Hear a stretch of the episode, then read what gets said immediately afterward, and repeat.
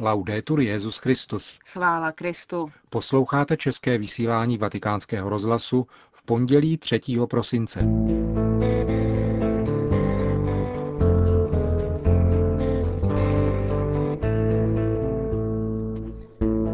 Benedikt XVI. Se setkal s korejskými biskupy na závěr jejich návštěvy Adlimina. Moskevský patriarchát žádá změnu statutu katolických diecézí v Rusku na pouhé apoštolské administratury. Z mnoha ohlasů na novou encykliku Benedikta XVI. Uslyšíte v rozhovoru názor nevěřícího italského novináře Giuliana Ferrari. To jsou hlavní témata našeho dnešního pořadu, ke kterému vám přejí příjemný poslech Markéta Šindelářová a Milan Glázer.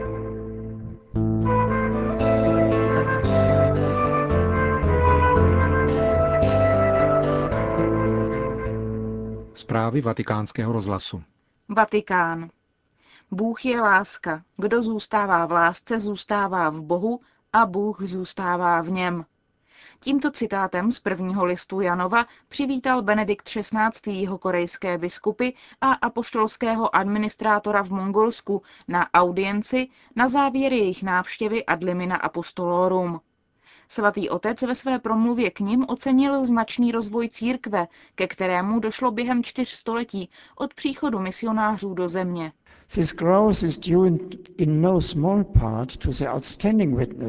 Tento růst je důsledkem nemalého počtu vydaných svědectví korejských, ale i jiných mučedníků Asie, kteří zůstávají stále věrni Kristu i církvi. Vytrvalost jejich svědectví výmluvně hovoří o základním pojetí společenství, které sjednocuje a oživuje život církve ve všech jeho rozměrech. Zhodnotil Benedikt XVI. A biskupům připomněl, že zůstávání v Kristově lásce a pravdě, jak to zdůrazňuje evangelista Jan, je důležité zejména dnes. Your reports are tests to the lure of materialism and the negative effects of a secularist mentality. Vaše zprávy hovoří o lákadle materialismu a negativních důsledcích sekularistického smýšlení. Když jsou muži a ženy odtahováni pryč od Pánova příbytku, nevyhnutelně míří do pouště, individuální izolace a sociální fragmentace. Tajemství člověka se opravdu vyjasňuje jen v tajemství vtěleného slova.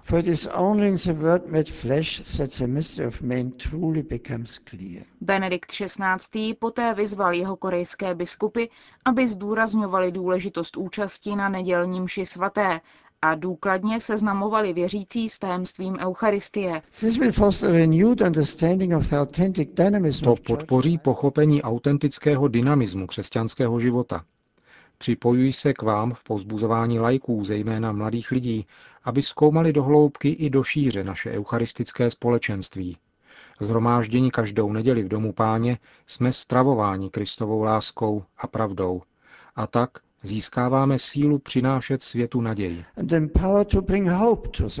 V poslední části promluvy se Benedikt XVI. Zaměřil na pastoraci manželství a rodiny. Vaše úsilí na tomto poli stojí v srdci evangelizace kultury a přispívá k dobru společnosti jako celku. Tento životní apoštolát, do kterého je zapojeno mnoho kněží a řeholníků, patří právem i laikům.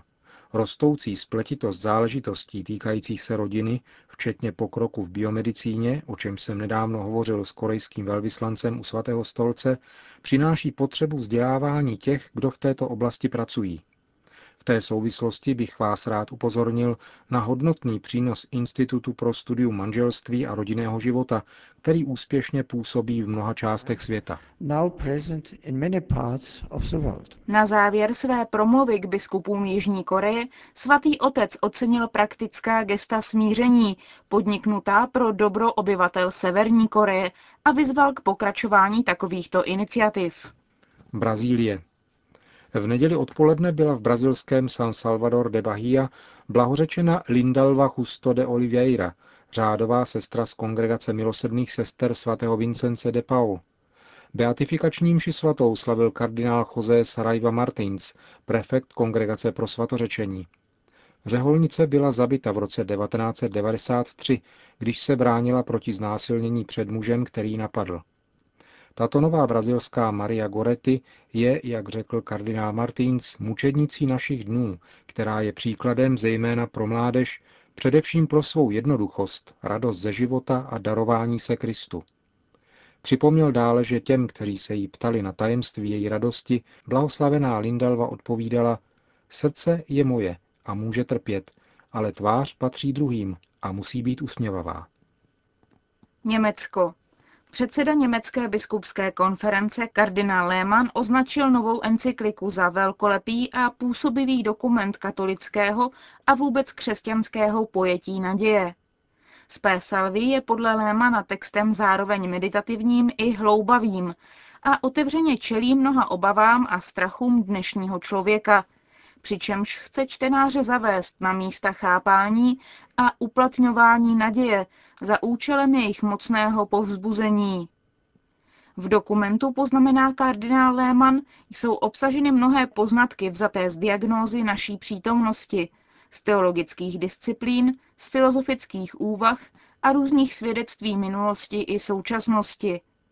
Ale nejenom to. Jsou tam přítomny také odkazy na důležité průkopníky novověkého myšlení.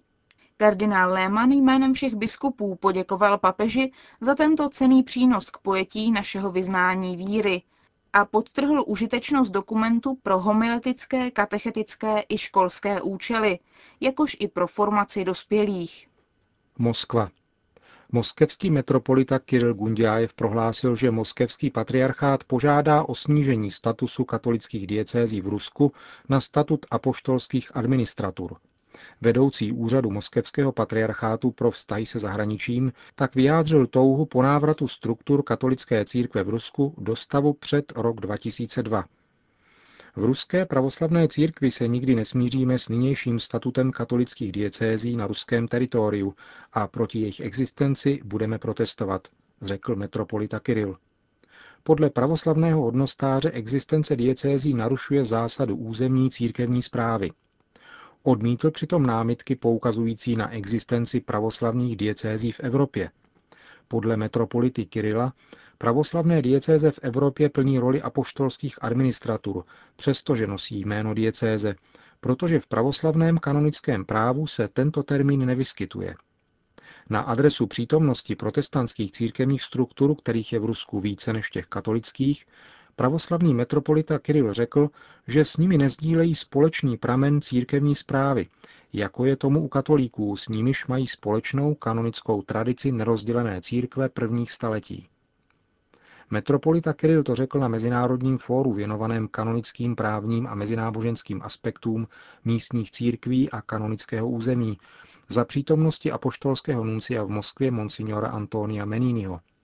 Reakce nuncia či katolického arcibiskupa v Moskvě monsignora Peciho nejsou zatím známy, ale v kruzích katolického společenství se ozvaly negativní hlasy, které poukazovaly na to, že katolické diecéze existovaly v Rusku už ve středověku.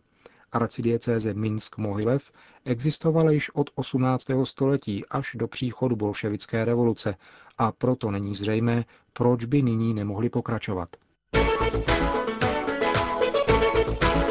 Týden ve Vatikánu. Přehled hlavních událostí od úterý 4. do pondělí 10. prosince. Ve středu 5. prosince se v 10:30 koná v aule Pavla VI. Ve Vatikánu pravidelná generální audience Benedikta XVI. Ve čtvrtek 6. prosince přijme Benedikt XVI. Ve zvláštní audienci prezidenta Albánie Bamira Topiho. V pátek 7. prosince v 9 hodin přednese v kapli Redemptoris Mater v Apoštolském paláci otec Raniero Cantalamessa, kazatel Papežského domu, první adventní kázání na téma "V této poslední době však promluvil k nám skrze svého syna". Tentýž den přijme svatý otec polského premiéra Donalda Tuska. V sobotu 8. prosince na slavnost neposkvrněného početí Panny Marie pronese Benedikt XVI. Z okna své pracovny promluvu před modlitbou Anděl Páně. Tentýž den odpoledne v 16 hodin vzdá svatý otec u Mariánského sloupu na Španělském náměstí tradiční hold Neposkvrněné. V neděli 9. prosince pronese Benedikt XVI. Pravidelnou promluvu před modlitbou Anděl Páně. V pondělí 10. prosince přijme svatý otec na audienci prezidenta Demokratické republiky Kongo Josefa Kabila Kabange. Týž den začne kanonická návštěva Adlimina Apostolorum biskupů Japonska.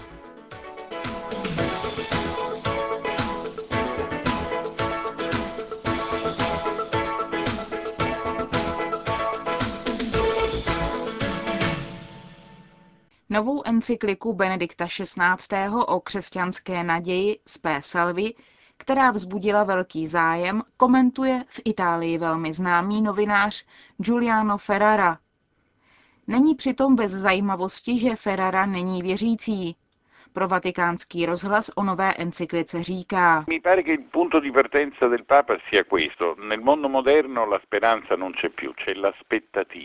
Zdá se mi, že papežovým východiskem je toto.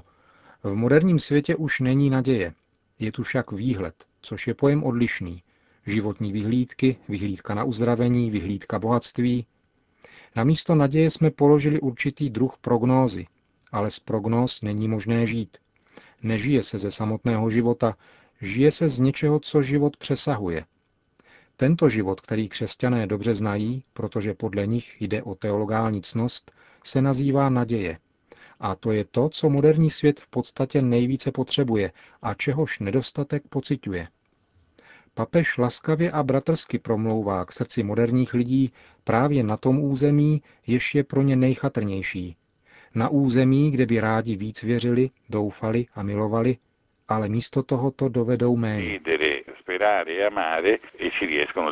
V encyklice Spe Salvi se křesťanská naděje stává možností vykoupení člověka ve srovnání s nepodařenými revolucemi, jak té francouzské, tak té marxistické. Jak se vám jeví tento papežův výklad dějin? Geniální. Za zásadní pasáž považuji tu, kde říká: jak jste si mohli myslet, že sociální struktura vyřeší problém dobra, když existuje a vždycky bude existovat svoboda člověka, tedy podstatná svoboda člověka volit mezi dobrem a zlem. Kritika materialismu Karla Marxe, kterého však papež i oceňuje, protože chápe jeho, jak říká, schopnost analytického úsudku, spočívá v tom, že uvěřil v to, že ekonomické struktury vyřeší problém dobra, obecného blaha. A to je omyl materialismu. Je to tedy kritika největší a nejhorší ideologie naší doby, která je naprosto na místě pro kohokoliv, kdo je schopen dívat se bez předsudků. Jak bude podle vás přijata výzva Benedikta XVI. K sebekritice, k níž vyzývá moderní dobu? Z jedné strany bude přijata zhovívavě a s ostnem nelibosti, avšak z druhé bude přijata jako tajemný vpád silného myšlení, které se nás týká, které mluví o námaze života. Je to skvostná výzva a znamení silně prostoupené racionální a filozofickou povahou, která je v křesťanství také přítomna. Je to odkaz na správný a dobrý život, na elementární city, které vedou k životu, jež má smysl. Říká italský novinář Giuliano Ferrara o nové encyklice Benedikta XVI. Spe Salvi.